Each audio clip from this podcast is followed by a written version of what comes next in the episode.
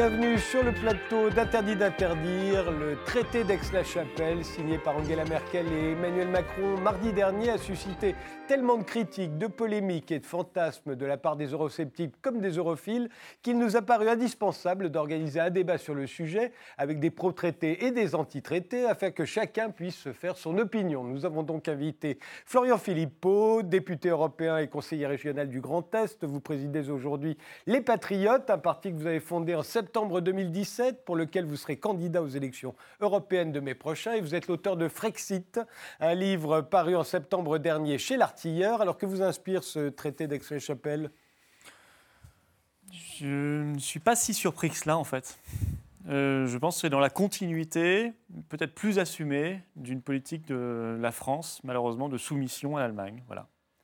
Bernard de Montferrand, vous, êtes diplomate, vous avez été ambassadeur de France en Allemagne de 2007 à 2011. Vous, êtes d'ailleurs, vous avez d'ailleurs coécrit avec Jean-Louis Thierryot France-Allemagne, l'heure de vérité, paru chez Taillandier. Et vous étiez présent euh, lors de la signature euh, de ce traité franco-allemand. Alors que vous inspire-t-il?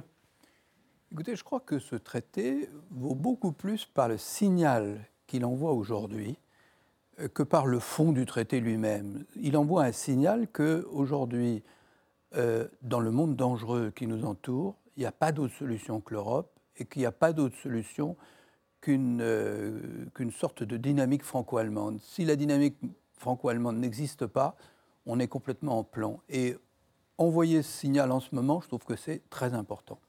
Coraline Delhomme, vous vous êtes fait connaître avec votre blog La Reine Nue et vous avez publié avec David Kella La fin de l'Union européenne. Et sans David Kella, le couple franco-allemand n'existe pas. Les deux sont parus aux éditions Michalon. Que vous inspire-t-il euh, à vous ce traité franco-allemand? Je trouve un peu étrange que dans le cadre d'une Union européenne à 28, bientôt 27, euh, pendant que la France se brouille avec ses autres partenaires, avec l'Italie, ça va très mal en ce moment.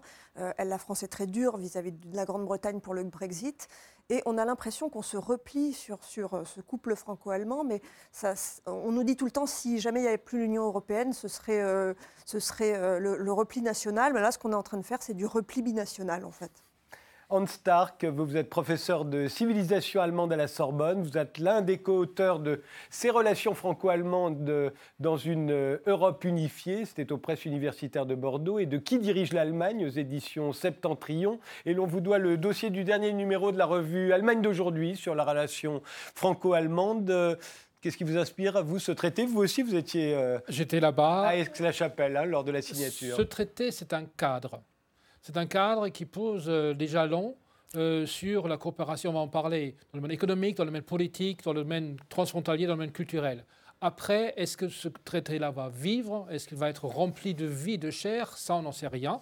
Ça, c'est pour l'instant, c'est un cadre et l'avenir nous dira si ça va servir à quelque chose ou pas. Alors avant de parler d'avenir, on va parler du passé. Comment est-ce qu'il a été pris, reçu ce traité euh, ben Voilà ce qu'il en a été dit sur RT et à la une de l'actualité ce mardi, la signature aujourd'hui à Aix-la-Chapelle d'un nouveau traité franco-allemand. Il vise à compléter celui de l'Élysée signé en 1963 entre le général de Gaulle et le chancelier Konrad Adenauer pour concrétiser la réconciliation franco-allemande. Un texte qui passe mal pour la droite française, certains le remettent en cause, alors que sur les réseaux sociaux, beaucoup de rumeurs et de fausses informations circulent à son sujet.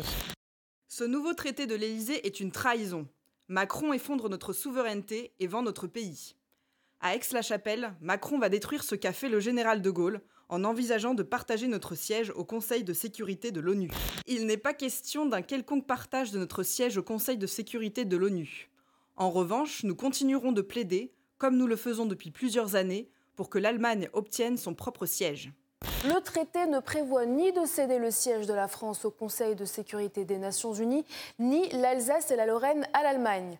Ce traité d'Aix-la-Chapelle, composé de 7 chapitres et de 28 articles, est annoncé début 2018, vise à l'émergence d'une coopération approfondie et de positions communes entre les deux États. Aujourd'hui, ce nouveau traité euh, entend mettre l'accent sur un renforcement des liens tous azimuts entre la France et l'Allemagne, alors transfrontalier sur le plan transfrontalier, mais aussi économique culturelle, en matière de défense également, euh, une coopération militaire renforcée, ce qui n'est pas vraiment dans la tradition allemande. Aucun parlementaire n'a lu la moindre trace de ce traité. Et en effet, le texte en intégralité a été rendu public par le site spécialisé Contexte, puis par l'Élysée et par le ministère des Affaires étrangères qu'à partir du 15 janvier. Emmanuel Macron a fustigé ceux qui oublient la valeur de la paix et répandent le mensonge, se rendant complice des crimes du passé. Sur Twitter, le chef de l'État a dit préférer regarder en face l'Europe et la renforcer pour protéger les peuples. Alors effectivement, ce traité ne prévoit pas le partage du siège de la France au Conseil de sécurité de l'ONU. Euh, euh, il est fait allusion au Conseil de sécurité de l'ONU dans l'article 5 et dans l'article 8, mais pas pour dire qu'on va, le, qu'on va le partager avec l'Allemagne. D'où c'est venu, euh, à votre avis? Pourquoi est-ce que tout à coup, un certain nombre de personnalités se sont inquiétées de ce partage? Vous avez une idée, Coraline Delhomme? Oui, ça intervient dans un contexte en fait. Ça intervient dans un contexte où euh, d'abord le traité en lui-même euh, prévoit, euh, pousse assez loin l'intention dans le domaine de la diplomatie et de la défense. Et en matière économique, ben, on, rappelle ce qui a toujours été le cas, c'est-à-dire on va, poursuivre l'intégration économique. Le problème, c'est que la France amène ce qu'elle a en termes de diplomatie et de défense où elle est leader. L'Allemagne est leader en matière économique, mais lorsqu'on sait, lorsqu'on connaît le contexte, on se rend bien compte qu'elle ne va pas apporter grand-chose. Parce que par exemple, concernant le budget de la zone euro, qui était un des objectifs prioritaires d'Emmanuel Macron, d'ores et déjà, on sait qu'il n'y aura pas grand-chose. Il y aura une petite ligne budgétaire intégrée au budget de l'Union européenne et d'un montant modique. Donc, dans, le domaine de la mutualisation de ces excédents, l'Allemagne a, d'ores et déjà fait savoir qu'elle n'irait pas plus loin. Donc, dans ce cadre, plus d'intégration économique, ça veut dire pour la France davantage d'austérité et la poursuite de la, politique de contraction des salaires. Voilà, ça c'est le contexte. Mais donc vous en concluez que c'est parce que l'Allemagne ne faisant, euh, euh, euh, étant plus forte économiquement et nous plus forts diplomatiquement ou en tout cas militairement, que ça aurait été un échange de, de services et que c'est là-dessus que les gens ont fantasmé? Oui, ils ont fantasmé. Ils n'ont pas fantasmé. on va, on va voir les articles, là, il n'est nulle part question d'un partage. Il n'est nulle part question du partage du siège au Conseil de sécurité de l'ONU, mais il faut savoir quand même que le vice-chancelier allemand, il y a peu de temps, a demandé à ce que le siège permanent au Conseil de sécurité de l'ONU devienne un siège de l'Union européenne. Donc ce sont les éléments de contexte qui permettent de comprendre pourquoi il y a eu effectivement euh, une, interprétation fausse de ce, de ce passage sur le Conseil de euh, sécurité. Oui, je suis d'accord, mais si vous voulez, il y a un problème général. Ce qui fait naître des fantasmes aussi, c'est qu'on apprend l'existence de, ce, genre de traité. On avait eu la même chose avec le pacte de Marrakech à la fin de l'année dernière, euh, quelques jours avant. Ce ne sont pas des traités anodins. Et on apprend cela, il y a un débat qui naît de manière un peu chaotique parce que des gens, alors des gens discréditent la cause en disant n'importe quoi. Euh, alors qu'on n'a pas besoin de dire n'importe quoi pour critiquer ce texte. Et, mais c'est vrai que cette ambiance de mystère où on apprend l'existence du traité, qu'il va être signé, il a été signé le 22 janvier, comme cela, au dernier moment, n'encourage pas, euh, si vous voulez, la vérité sur ce genre de texte. Alors, sur le Conseil de sécurité, il est quand même écrit en toutes lettres que la diplomatie franco-allemande, moi je ne sais pas ce que ça veut dire la diplomatie franco-allemande, je sais ce que c'est que la diplomatie française, la diplomatie allemande, mais diplomatie franco-allemande, ça me paraît tout à fait fumeux. Défend l'idée que l'Allemagne doit avoir un siège de membre permanent au Conseil de sécurité de l'ONU, ce qu'a la France. Mmh.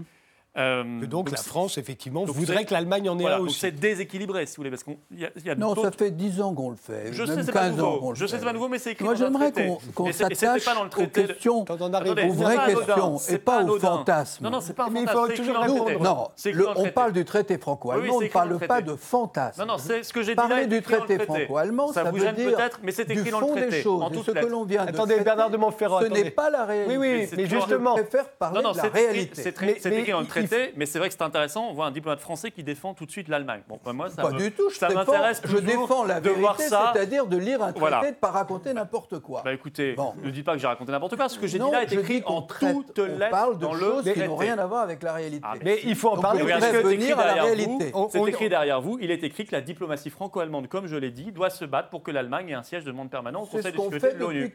Bah, très bien. Moi, je suis en désaccord. Pourquoi le réécrire Je suis en désaccord avec ça. Japon, de même qu'on soutient. Très bien. Alors, ce qui va c'est pour ça qu'il faut arrêter. Vous avez raison, on parle du Japon, etc.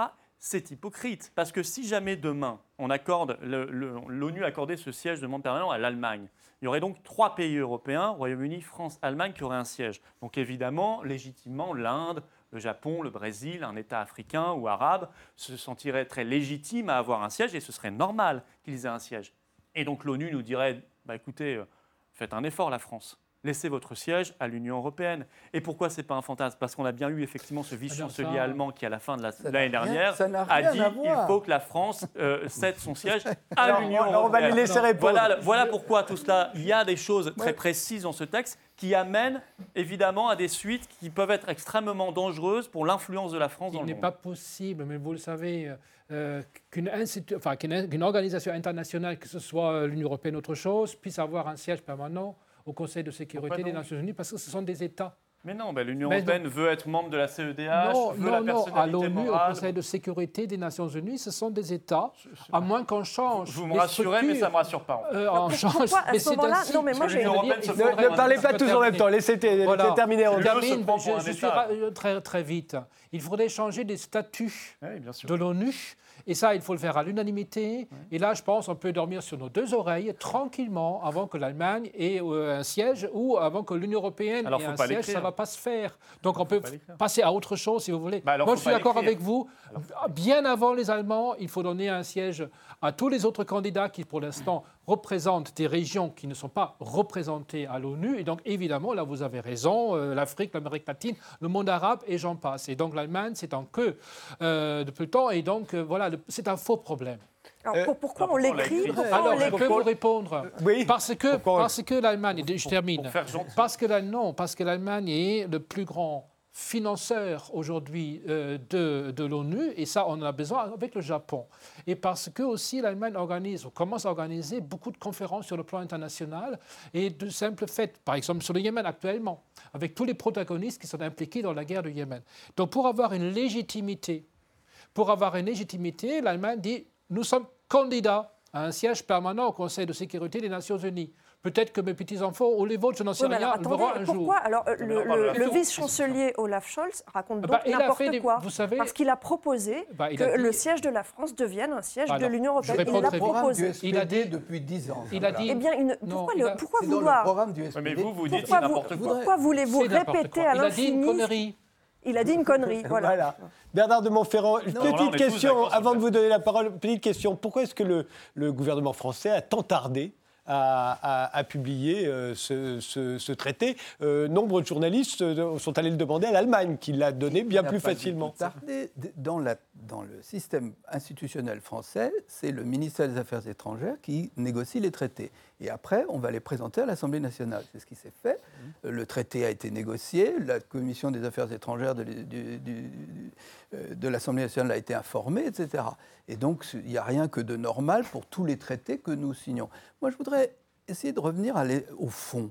Pourquoi est-ce qu'il est important qu'aujourd'hui, la France et l'Allemagne envoient un signal qu'elles travaillent ensemble?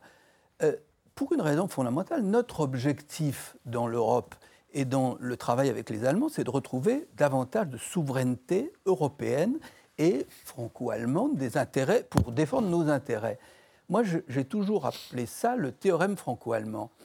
Quand la France et l'Allemagne sont d'accord, ça ne veut pas du tout dire que l'Europe est d'accord, ça veut dire qu'on est probablement capable d'avoir l'accord d'une très grande majorité d'États européens, et à ce moment-là, le monde ne nous suit pas, mais il nous écoute.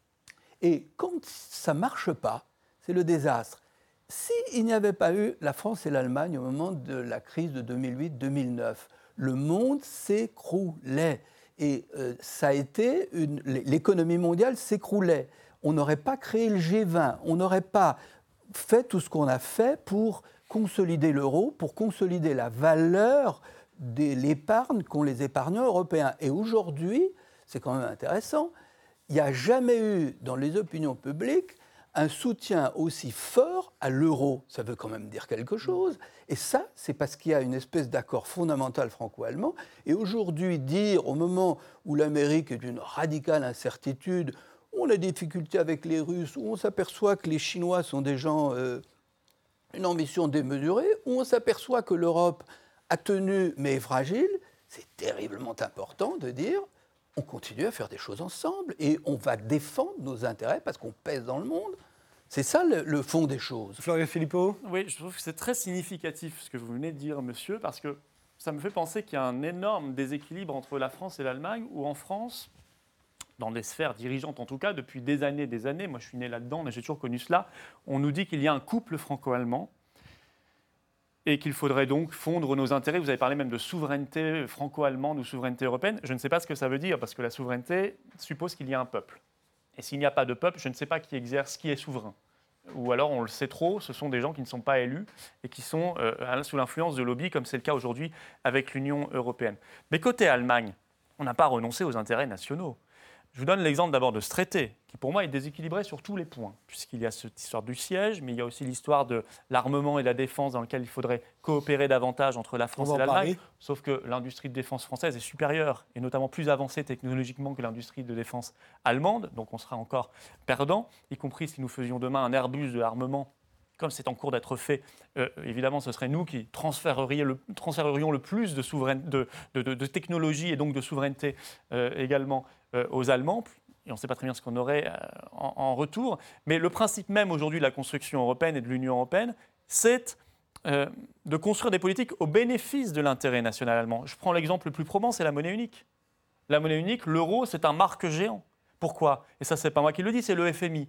Euh, l'euro est une monnaie qui est adaptée à la compétitivité allemande. Elle est même pas très chère pour l'Allemagne, ce qui lui permet bah, d'être plus compétitive, d'exporter, de créer de l'industrie, d'aspirer l'industrie euh, française, italienne de ses concurrents et de créer une industrie allemande très robuste avec beaucoup d'emplois et beaucoup d'innovation là-bas. Alors que le même euro est trop fort pour les pays du Sud, mais aussi pour la France. Et c'est toujours le FMI qui le dit.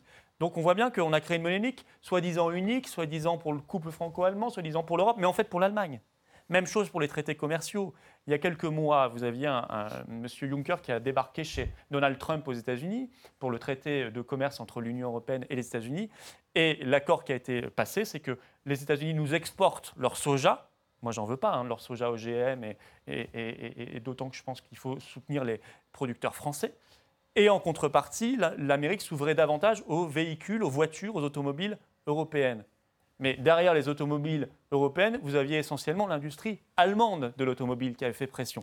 Donc on voit bien que nous, on a sacrifié nos paysans et eux, ils vont vendre plus de voitures. Alors, je- on- des exemples comme ça, il y en a plein. Il y en a plein. Où en réalité, l'Allemagne, quand elle n'a pas une technologie ou pas une industrie ou pas suffisamment, elle crée une coopération européenne.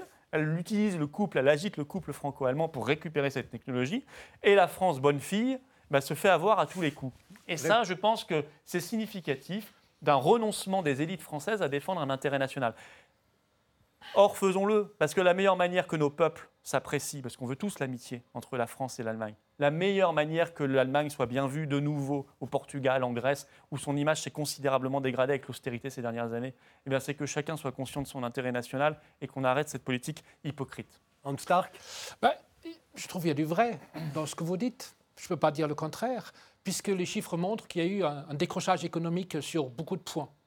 Euh, le taux de croissance, euh, les exportations, euh, la compétitivité industrielle, la part de l'industrie dans le PNB de nos deux pays.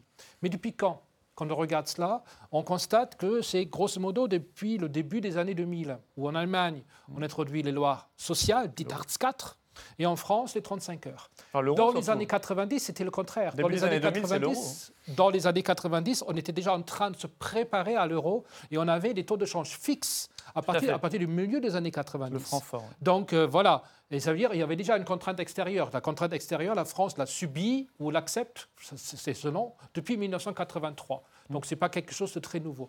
Mais je veux dire par là, euh, je vous dis, je vous dis, il y a du vrai dans ce que vous dites, mais en même temps, je suis un peu choqué parce que vous avez une façon de dénigrer les capacités économiques de la France et de, je dirais, de surestimer celles de l'Allemagne, qui, euh, qui me surprennent parce que là, c'est une situation instantanée sur une dizaine d'années euh, que vous décrivez, alors que la France a eu pendant de longues années un point de PIB de plus que l'Allemagne, notamment dans les années 90 et jusqu'à dans dans les années 2002-2003. L'Allemagne est un pays vieillissant. Les, ma génération va partir à la retraite, vous le savez. Hein. et ce n'est pas l'immigration qui va changer quoi que ce soit. Donc il y aura un coup de blues sur, euh, déjà d'ailleurs maintenant, sur la main-d'œuvre allemande qu'on cherche, qu'on ne trouve pas justement main-d'œuvre spécialisée. Donc je pense que les choses peuvent évoluer très vite. La France est un pays dynamique, c'est un pays avec une démographie énorme. Je pense qu'il faut avoir un peu plus de confiance en les capacités de la France que vous aimez, puisque vous êtes proche du milieu souverainiste, pour se dire non, ce n'est pas toujours la France qui est la bonne poire et c'est l'Allemagne qui s'impose. Voilà. Pour que un mot de oui, je voulais juste après la parole, juste pour que tout le monde comprenne, j'ai parfaitement confiance dans la France et son économie. Juste les années 90, vous avez oublié un petit détail, c'est qu'il y a eu la réunification allemande. C'est pour cela que l'Allemagne a souffert énormément économiquement et était, se trouvait en dessous de la France à l'époque. Il faut quand Alors, même le rappeler. du coup, je rajoute une phrase. Là encore, il a raison. Mais souvent, vous avez seulement à moitié raison. Parce que c'est vrai que la RDA a été un boulet, un boulet énorme. Si, si, si, on cherche, on cherche le consensus.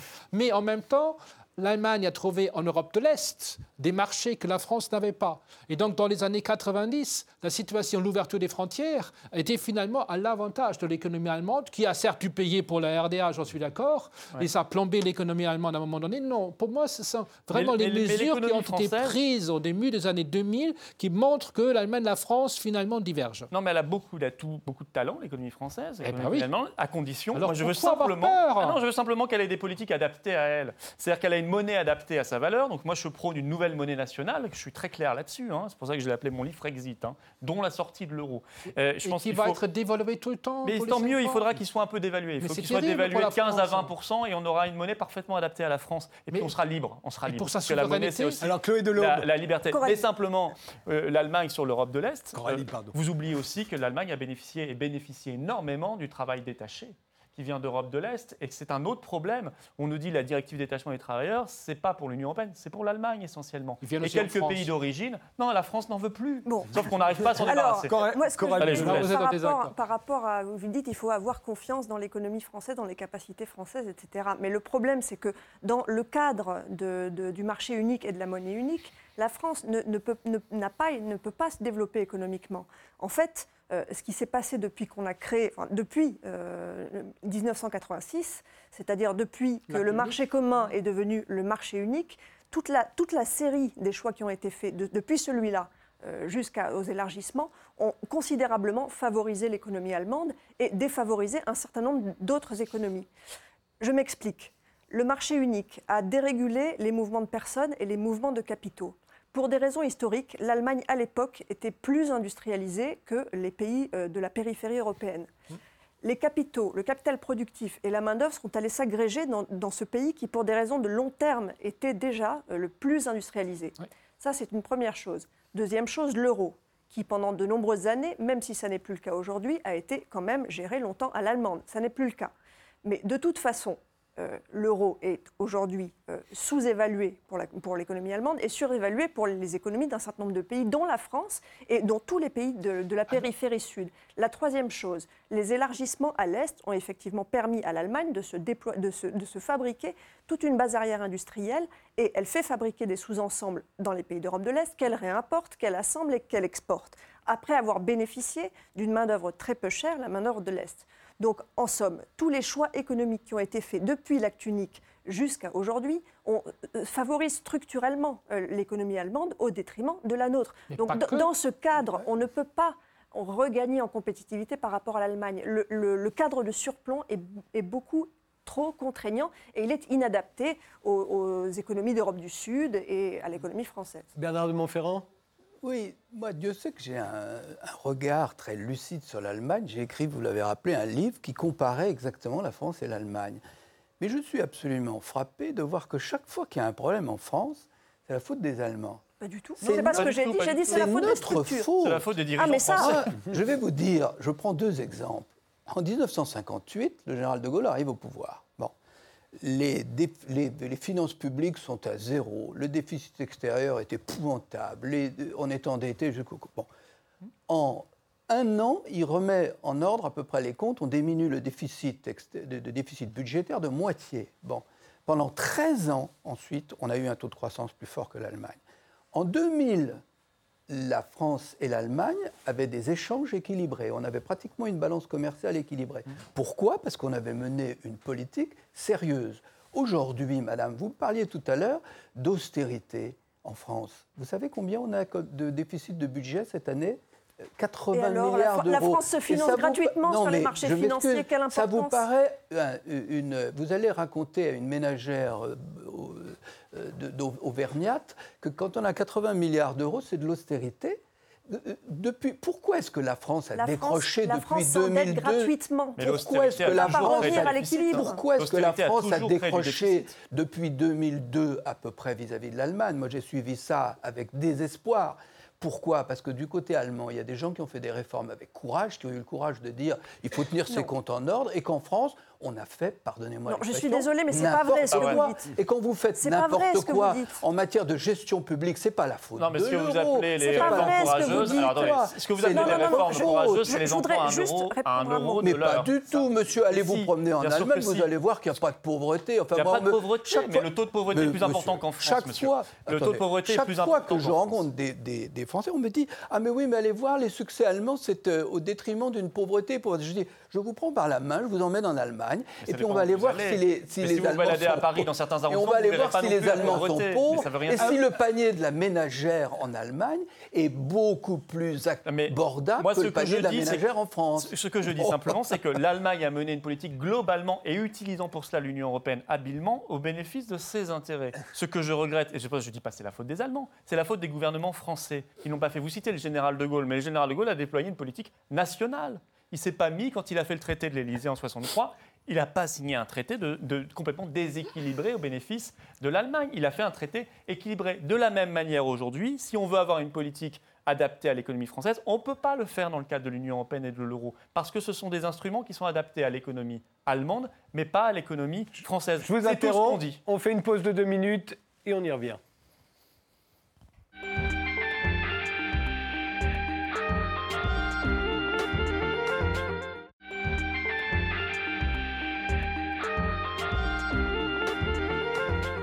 Nous continuons notre débat sur le traité d'Aix-la-Chapelle avec Florian Philippot, le président du parti Les Patriotes, avec Bernard de Montferrand, ancien ambassadeur de France en Allemagne, avec euh, Coralie Delhomme, co-auteur du livre Le couple franco-allemand n'existe pas, et Hans Stark, qui est politologue, professeur de civilisation allemande à la Sorbonne.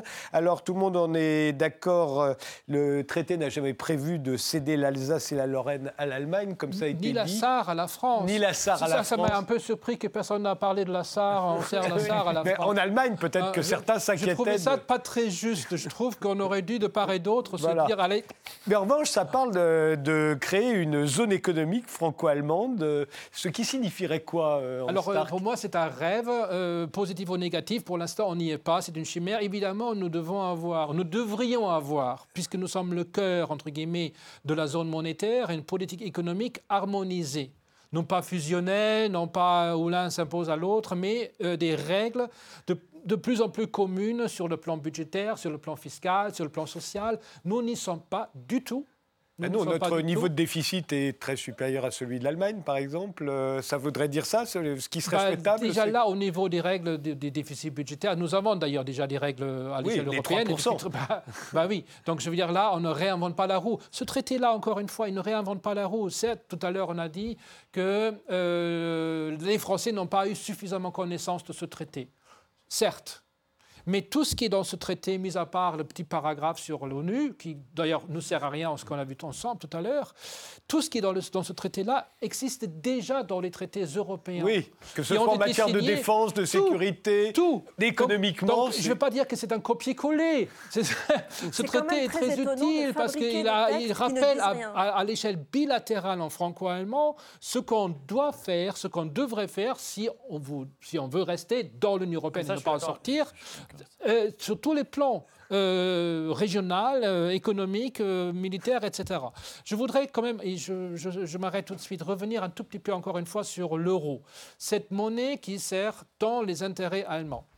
Euh, première remarque, il est vrai que dans l'Union européenne, des États membres, dont l'Allemagne, défendent leurs intérêts nationaux. Et je trouve ça, à la limite, pas choquant dès lors qu'ils ne s'imposent pas face à d'autres. C'est un jeu très ancien. Euh, D'ailleurs, depuis les années 50, nous avons des intérêts nationaux à, défendre à l'intérieur d'un or- organisme multilatéral. Mais si l'euro euh, profiter autant aux Allemands de façon presque unilatérale, alors pourquoi, bon Dieu, euh, le parti AFD en Allemagne, que, que, vous connaissez bien, veut sortir de la zone euro. Pourquoi est-ce qu'il veut abandonner l'euro, comme vous dites, puisqu'il sert tellement les intérêts allemands? C'est ça que je ne comprends pas. Et je comprends votre pas réponse, c'est qu'en fait, ça ne sert pas tant que ça, les intérêts allemands Peut-être que les ça Allemands... coûte cher aux Allemands Alors, sur un point, M. Philippot a raison, il a souvent raison sur un point, ou deux, à savoir... Vous permettez. Euh, bien, Voilà, sûr, bien sûr, l'euro est sous-évalué actuellement par rapport à la compétitivité industrielle allemande et surévalué par rapport à celle de la France. 100% d'accord. En même temps, euh, l'euro ne permet plus aux Allemands qui vieillissent d'épargner, puisque les taux d'épargne étant ce qu'ils sont. Euh, ça, c'est un premier point. Et ensuite, il y a quand même des transferts financiers qui, pour moi, ne sont pas suffisants, mais qu'en Allemagne, on trouve déjà comme étant exagérés. Et on va Le dans ce transfert financier, c'est ce que l'Allemagne paye pour le En- reste de L'Allemagne devrait payer beaucoup plus de ce point de vue-là. Oui. Euh, Coralie L'Allemagne prête essentiellement. Pour l'instant, elle n'a rien offert. hein. Elle, Oh, oui, elle mais est-ce prête, qu'elle va le re- elle- après, prête, va- on lui qu'elle va rembourse avec un taux d'inté- on lui rembourse avec un Ah. taux d'intérêt. Ben voilà, c'est justement là que, à mon avis, que sur ça que prospère l'AFD, même s'ils ont un petit peu abandonné la rhétorique anti-euro pour plutôt une rhétorique. Ah non, là, très récemment, ils ont clairement dit sorti, sorti de la zone euro. Parce que pourquoi Parce qu'il y a forcément un moment où les choses se retournent. Mm. Pendant très longtemps, l'euro a été géré à l'allemande pour sauver la zone euro. En... Ah oui, avec les. les- Oui, oui, oui, non, mais je- réfléchis de- en même temps. Mais pas qu'à l'allemande, aussi à l'autrichienne, Oui, euh, ben voilà, à la euh, scandinave. selon les canons de- de l'Europe euh, du Nord. oui. Donc le, le but principal étant de contenir l'inflation. Et Alors, puis il a fallu, lors de la crise en 2011-2012, il a fallu sauver l'euro. Donc à partir de ce moment-là, la Banque Centrale Européenne a cessé de gérer l'euro à l'allemande et, Et elle s'est mise à faire de la création Voilà. monétaire et à racheter de la dette souveraine Mm. sur euh, Massivement. la dette souveraine des États membres.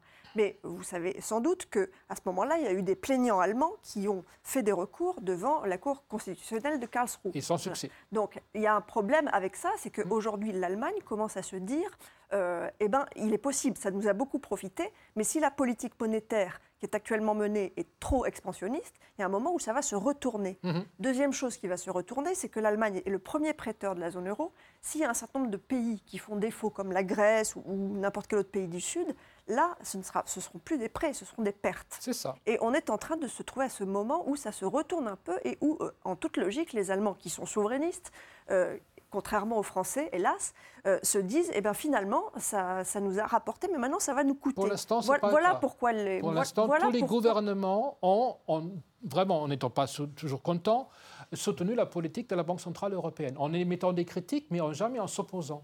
Oui, mais tout en, tout en laissant entendre que ce serait pas mal que le prochain patron de la BCE soit allemand.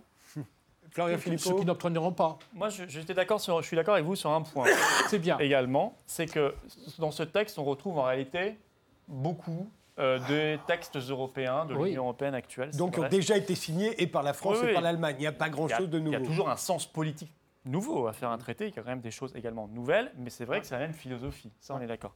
C'est pour cela que moi je, pense que les quelques partis en France qui se disent souverainistes et qui ont critiqué férocement, parfois en racontant d'ailleurs n'importe quoi, euh, malheureusement, ce texte, mais qui en même temps maintenant veulent rester dans l'Union européenne, hein, il y en a quelques-uns comme ça qui ont évolué récemment, sont complètement contradictoires et ridicules. Parce que on peut pas, euh, soit on, on estime effectivement qu'il y a des transferts de souveraineté, qu'il y a une politique de soumission et une sorte d'hégémonie allemande, mais à ce moment-là, il faut quitter l'Union européenne, il faut être cohérent. C'est pour ça que chez les Patriotes, on l'est, en tout cas, on a cette cohérence. Si vous voulez quand même préciser ce point, parce que là-dessus, je pense que vous avez raison, on prend le problème par un bout différent, mais on est d'accord sur le constat. Euh, sur l'euro, et moi je suis élu dans une zone Moselle-Est frontalière, Forbach. Euh, on a Saarbrück de l'autre côté. Euh, tous les week-ends, maintenant, les habitants de Moselle-Est, ils vont faire leurs courses en Allemagne. Si nous avions une monnaie adaptée, euh, eh bien, ce seraient les Allemands qui viendraient en France. Parce qu'ils gagneraient du pouvoir d'achat par rapport à la France, mais il se trouve que ça créerait, ça recréerait une offre commerciale, du pouvoir d'achat, de l'emploi côté français. Alors qu'aujourd'hui, c'est le désert le plus total. Il n'y a plus un commerce, il n'y a plus rien. Et tout, a, y compris pour les industries, hein, et tout est parti côté allemand, à traverser la frontière. Et ça, c'est un phénomène extrêmement lié à la monnaie unique, au fait qu'on a la même monnaie alors qu'on ne devrait pas avoir la même monnaie parce que nous ne sommes pas les mêmes. Les Français et les Allemands ne sont pas les mêmes, ils n'ont pas les mêmes structures démographiques, les mêmes structures industrielles, économiques, d'épargne, etc. Et un Allemand ne sera jamais un Français Chacun a ses avantages, ses inconvénients. Et voilà, c'est comme ça, c'est la vie. C'est aussi la beauté des différents peuples. Mais nous ne sommes pas les mêmes. On a voulu nous mettre dans un moule de force avec la même monnaie. Et vous dites, on n'a pas fait tout le travail à côté. Enfin, ils ont quand même beaucoup avancé parce qu'on a maintenant le traité budgétaire, ce qui fait que les budgets sont contraints. L'Italie en sait quelque chose.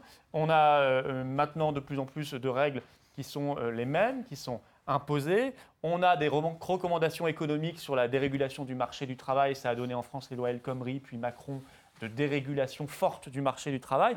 Les dérégulations des services publics, tout cela, ce sont quand même des marques de, liées à l'Union européenne qui sont d'essence fédérale.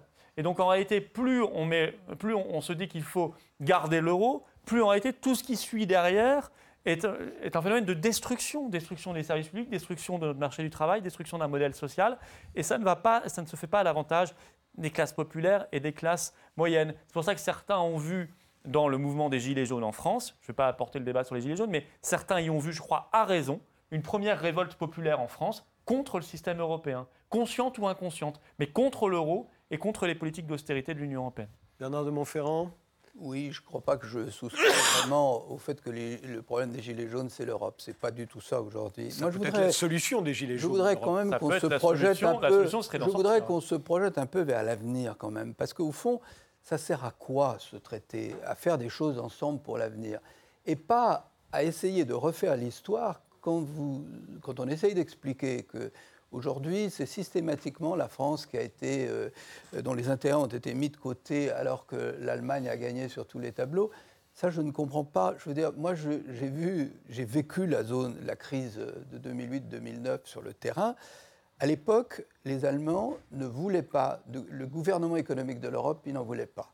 Il ne voulait pas, à l'époque, que la Banque centrale intervienne pour acheter des dettes qui n'étaient pas de bonne qualité il ne voulait naturellement pas qu'il y ait un fonds pour soutenir les pays qui avaient des problèmes. D'ailleurs, c'était interdit par le traité. Bon. Hmm. Eh bien, qu'est-ce qui s'est passé?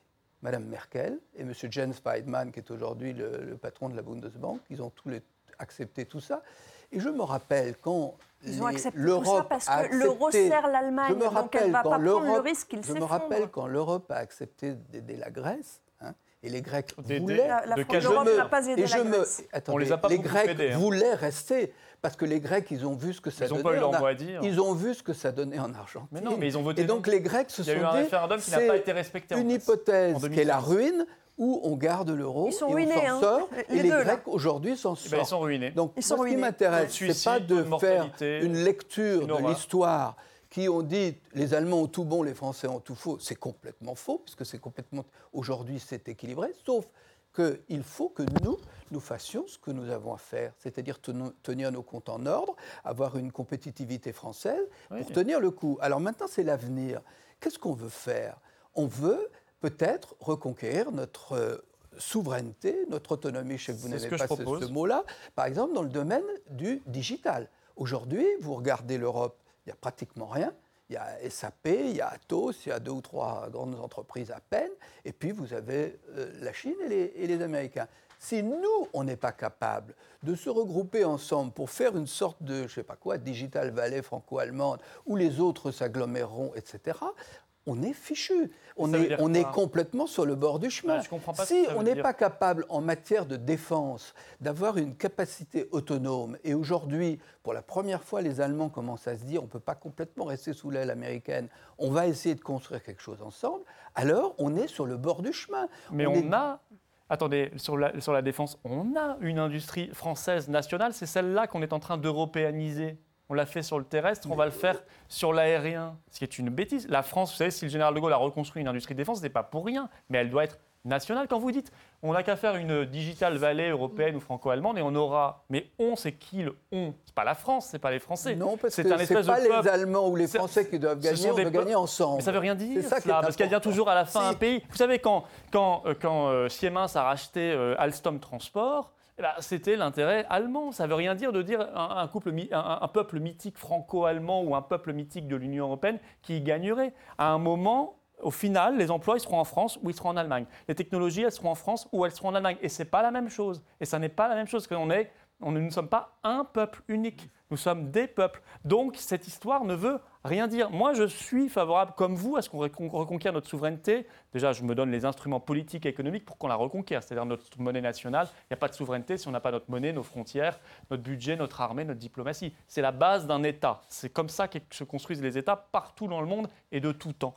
Mais reconquérir également sa souveraineté digitale, ou en matière de numérique ou de nouvelles technologies, euh, eh bien, ça suppose d'investir, ça suppose d'avoir une vision nationale. Et moi, je n'ai pas renoncé à ce que la France, qui reste sixième ou septième puissance économique mondiale, sur près de 200 pays, puisse faire cela. Il n'y a aucune raison qu'on n'y arrive pas. Des pays plus petits que la France arrivent à avoir des industries de pointe extrêmement modernes. Je pense à la Corée du Sud, je pense au Canada, qui est plus grand sur une carte, mais qui est en fait plus petit en termes d'économie, en termes démographiques. Eh bien, ils y arrivent. Pourquoi nous, on n'y arrive pas Parce qu'on n'a plus les instruments de souveraineté pour le faire. Je vous rappelle quand même. Et on n'a plus la volonté politique. Je vous rappelle quand même que le siège d'Airbus est à Toulouse. Je pense il manquerait plus ça, on a apporté 80% de la technologie au départ. Est-ce que la solution est toujours dans la souveraineté? Je vois bien euh, le constat que vous faites à l'instant, notamment dans la situation du Grand Est, que je connais bien aussi d'ailleurs. Euh, d'ailleurs, Peut-être qu'il y a plus de similitudes finalement entre Sarrois et Lorrain et Luxembourgeois, euh, même s'ils sont d'abord des Allemands et des Français qui euh, fonctionnent différemment, on le sait, mais malgré tout, il y a quand même des proximités régionales qui existent aussi. Mais euh, vous cherchez en permanence les mots MAUX dans le lien avec l'Europe. Est-ce qu'il n'y a pas, justement, quand on regarde la Lorraine et quand on la compare au dynamisme euh, de la Loire-Atlantique, quand on compare Metz et Nantes, euh, quand on constate que c'est dans l'ouest de la France que finalement la, dynamique est beaucoup plus forte que dans l'est, est-ce que je me pose la question, est-ce qu'il faut toujours penser c'est la faute à l'Europe et c'est la faute parce que, etc. Ou bien est-ce que c'est peut-être pas aussi dupe à des structures nationales françaises qui ne collent plus avec la réalité d'aujourd'hui? Est-ce qu'il ne faut pas davantage de décentralisation? Ah. Est-ce qu'on ne voit pas dans le, justement dans le mouvement des Gilets jaunes, dont on ne va pas parler ce soir, aussi une volonté d'exister sur le plan local? Je vois bien qu'actuellement, avec le grand débat national dont on peut penser ce qu'on veut, mais en tout cas, on constate que le débat avec les maires plaît. Parce que, certes, parce que ce sont messieurs les maires, et on a toujours une vénération pour eux, mais aussi parce que les maires représentent le pouvoir local. Euh, donc, est-ce qu'il y a peut-être des choses à faire à l'échelle franco-française pour faire en sorte que la Lorraine ne soit pas décrochée à ce point de la situation en Sarre avant de, euh, de réfléchir euh, aux seules difficultés que pose la construction européenne pour le cadre national Juste sur la Lorraine, comme je suis élu, je vous laisse juste la parole deux secondes, deux secondes après. Simplement, là, on ne peut pas séparer les, les problèmes. La Lorraine, c'était une terre de vieille industrie il y a aussi l'armée qui est partie, hein. c'est un autre problème, ça c'est autre chose. Mais c'est une période de vieille industrie, on ne peut pas réfléchir hors du cadre de l'euro et de ce qui se passe avec les politiques économiques et industrielles européennes et de la concurrence allemande. Nous avons des Bien sûr qu'il y a des choses. petites et moyennes entreprises qui marchent. Mais moi je ne crois pas du tout que ce soit, je crois pas du tout que ce soit la commune ou le maire qui vont arranger ça. Ils peuvent ah, mettre des bobos, ils peuvent mettre des ah, passements. mais il faut un État ah, ben, stratège. il faut un État stratège. Lorsque les maires gèrent bien les communes, les entreprises y viendront si la pression fiscale est plus basse. Pourquoi les gens vont-ils Vous savez très bien qu'une politique économique industrielle ne peut pas être déterminée simplement par la politique du maire, sinon ça se saurait. Bah, ah bah, laissons le maire là où il est. Mais je veux dire, l'idée par exemple de politique industrielle. Euh, la France a toujours eu une politique industrielle. L'Allemagne a toujours eu. Elle a dit, on n'en a pas, on ne veut pas de politique industrielle parce que c'est de l'interventionnisme étatique et on est contre. En réalité, ça existe en Allemagne à l'échelle des Länder. mais nous, on n'a plus rien. Les Länder en font. Et lorsque le ministre-président du Baden-Württemberg s'en va il va en Chine et il amène dans son avion, il amène des entrepreneurs de la région du Baden-Württemberg. C'est un pays fédéral. Il bah, voilà. Nous, on a une république une et indivisible. Est-ce qu'on ne peut pas éventuellement ah non, trouver un consensus entre les deux, puisque le fédéralisme allemand est en train aussi de muter et de plus en plus, c'est vrai qu'il y a des éléments fédéraux dans le, traité, dans le, traité, De plus en plus de choses vont vers Berlin. Est-ce qu'il ne faut pas une dose de décentralisation en France qui va finalement dans le sens de ce que souhaitent les gens aujourd'hui, à, savoir être écoutés là où ils sont, d'être pris en Ils veulent pas des grosses régions. D'éviter euh. justement qu'on décide à l'échelle nationale les routes où il faut rouler à 80 non, non, Les gens veulent le référendum d'initiative citoyenne, ils veulent la proportionnelle. Et ben voilà. Coralie pas la oui, Monsieur disait qu'il faut qu'il y ait plus de coopération d'industrie en matière de défense. Et vous citiez Airbus, mais c'est quand même une bonne blague. C'est hors Union européenne, Airbus. Ça le truc qui marche chez Airbus. Ça a été créé sur le mode de la coopération intergouvernementale entre deux États souverains, à une époque où les États n'étaient pas interdits d'intervenir dans l'économie parce qu'il n'y avait pas les règles de la concurrence qui sont contenues actuellement dans les traités. Donc c'était vraiment l'archétype de l'État stratège qui met la main au portefeuille pour, euh, pour faire monter euh, cette grosse entreprise. Ce pas les États qui ont fait Airbus. Ah si, c'est eux qui ont financé. Si, si, l'État a prêté. Si, si, Mais, mais c'est pas non, du non, tout non, ça. C'est Daimler qui, voyant qu'il ne pouvait pas avoir les moyens tout seul de faire quelque chose, était voir British Aerospace. British Aerospace a négocié avec eux. Ensuite, bien sûr que les États se sont euh, non, ça ne nous intéresse pas. Et pendant ce temps-là, les Français, c'était d'un côté la garde, de l'autre côté l'aérospatiale, se sont dit Ah ben si les Anglais et les Allemands se réunissent, il faut qu'on se réunisse. Donc on s'est réunis. Airbus est un projet qui n'a rien à voir avec l'Union européenne. Les choses qui marchent sont des choses qui n'ont rien à voir avec l'Union européenne. Ce sont des coopérations intergouvernementales qui, qui, ne sont pas, qui n'ont rien à voir avec le supranational. Il n'y a pas de transfert de souveraineté. Ce sont des États qui coopèrent. Ensuite, vous parlez de coopération en matière de défense concernant ce traité et d'autonomie euh, européenne en matière de défense concernant ce traité. C'est une blague. Tous les articles du traité stipulent que tout se fait dans le cadre de l'OTAN et en réalité, c'est la mise dans un traité spécifique. On a reporté le contenu du préambule unilatéral que le Bundestag avait ajouté au traité de l'Élysée, le vidant complètement de sa substance effectivement. Il faut savoir qu'en 1963, euh, au moment de la, de la, signature du traité de l'Élysée, effectivement, le, Parlement allemand les, avait changé. Les, gaullistes voulaient euh, créer une Europe intergouvernementale, une Europe plus, plus politique qui ne relève pas de l'intégration supranationale, de manière à ce que les États euh, conservent leur souveraineté, leur capacité de, de décider. Bon, le Bundestag allemand a rajouté un préambule unilatéral où d'abord il euh, réaffirmait euh, son attachement à l'OTAN, donc en matière de... Alors que nous, la France est en train de la quitter. Alors que l'optique des gaullistes, c'était plutôt de se rapprocher en matière de défense pour créer un, pôle géostratégique autonome des États-Unis et euh, de l'Est. Bon, en, en, ajoutant ce préambule, mais c'est quand même très discourtois, euh, les, Allemands nous ont fait savoir. Oui, mais enfin, que il... 60 ans. Non, mais attendez, parce que le préambule unilatéral est contenu dans le traité d'Aix-la-Chapelle maintenant. Toutes les, toutes les dispositions en matière de défense. non, oui, madame, je mais regardez, la grande, Moi aussi, je La grande différence mais ça, pour entre la 1963 et aujourd'hui, c'est qu'en 1963, euh, comme vous le savez, à l'époque, il y avait une menace très forte encore de l'Union soviétique et que la, la, défense de l'Allemagne était entre les mains des États-Unis. Et l'Allemagne Ce qui, aujourd'hui, euh, il y a une perception assez différente en Allemagne, et si vous lisez ce traité qui ne reprend pas le préambule naturellement, si, puisque tout, non, puisque qui ne reprend pas sous le, couvert qui ne reprend pas le, qui rappelle, qui rappelle les, il rappelle les deux engagements de solidarité que nous avons, qui sont l'OTAN, l'article 5, et la France est euh, naturellement partie de ce traité. Et le deuxième, c'est l'article 42 du traité de Lisbonne, qui introduit une, une garantie entre les États. Et on déclare à nouveau que si si le territoire du voisin est euh, attaqué, on répondra de toutes les manières.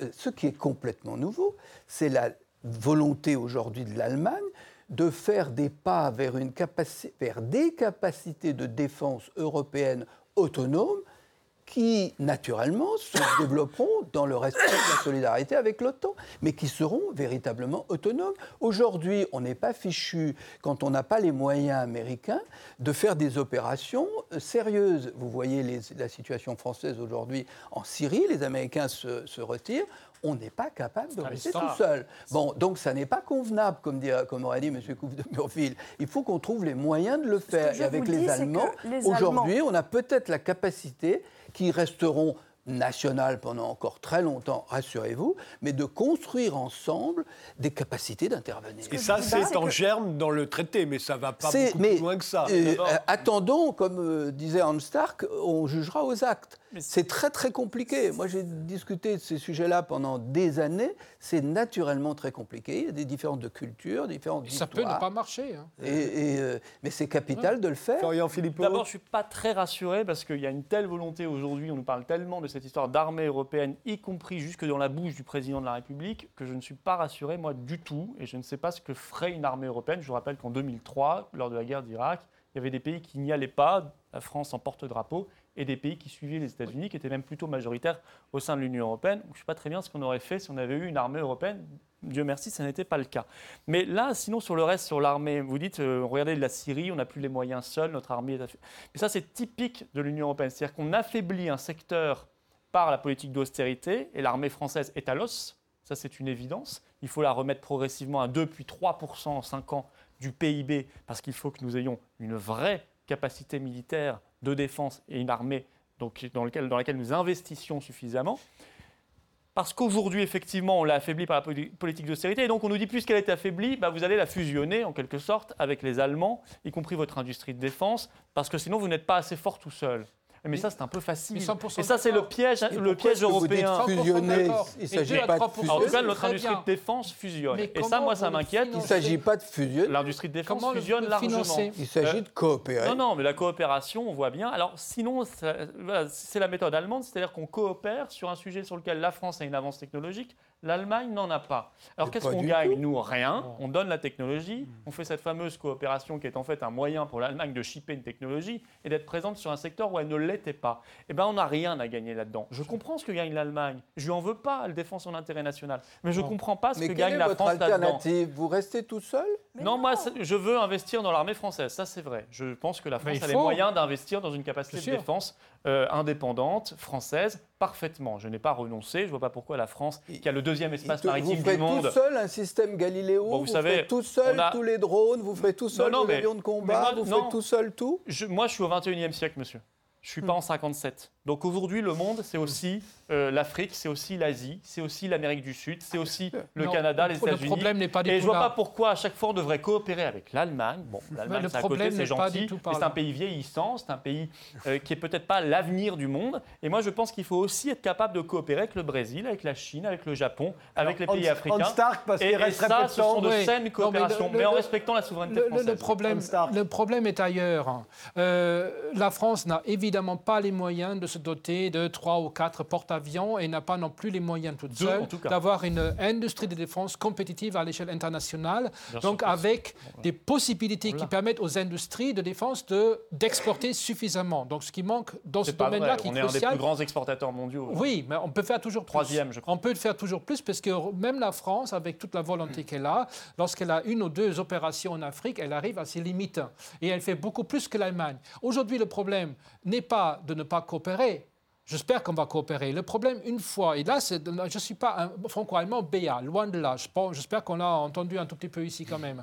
C'est-à-dire, le problème, là où je me pose des, questions par rapport à l'Allemagne, c'est-à-dire, une fois qu'on s'engage réellement dans un projet euh, en matière de coopération militaire, est-ce qu'après, puisqu'il faut l'exporter pour avoir ensuite une masse critique suffisante afin que les, les engins puissent, puissent être produits exportés, il faut que les Allemands acceptent les critères en matière d'exportation que la France finalement euh, s'applique à elle-même. Et là, les Allemands ne suivent pas.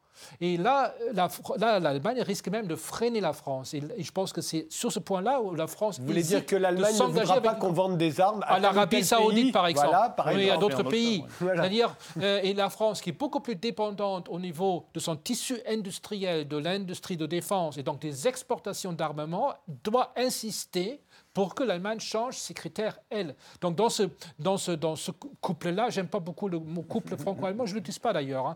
Dans, cette coopération franco-allemand, là, c'est vraiment l'Allemagne qui doit suivre la France et non, pas le, et non pas le contraire. Et la France peut obtenir quelque chose de la part des Allemands. Coralie Delhomme, un dernier mot, parce qu'il nous reste très peu de temps. Je voulais attirer l'attention sur le fait que le traité d'Aix-la-Chapelle, c'est l'acte 1. L'acte 2 arrive, c'est l'Assemblée parlementaire franco-allemande personne évidemment n'a entendu parler. Alors ce sera quelque chose de purement consultatif, ça n'aura aucun pouvoir contraignant, la validité juridique est nulle, c'est les, arguments qu'on va nous opposer. Mais quand même, je suis un petit peu étonnée de, cette avancée. On dirait qu'on est, est, que, le diable nous court après et qu'on n'arrive plus à s'arrêter d'avancer dans le franco-allemand. Il y, a un traité, euh, y a un, article du traité qui m'interroge particulièrement, c'est celui qui explique, dans la foulée des eurodistricts, que euh, les deux pays devront faire euh, converger leurs droits pour ce qui concerne les, les régions transfrontalières. Donc moi j'ai un peu peur que les régions transfrontalières finissent par être soumises à un droit ad hoc il est dit dans le traité actuel que ce sera toujours dans le respect de la Constitution et oui, des mais le, normes, des normes de travail, de sécurité, de santé, d'environnement. Le texte sur le, Parlement franco-allemand va un poil plus loin. Au moins, ce Parlement franco-allemand sera coûteux une nouvelle fois. Je vous arrête. Je vous remercie tous les quatre d'avoir participé à ce débat et je vous donne rendez-vous ben, dans le prochain numéro d'Interdit d'interdire.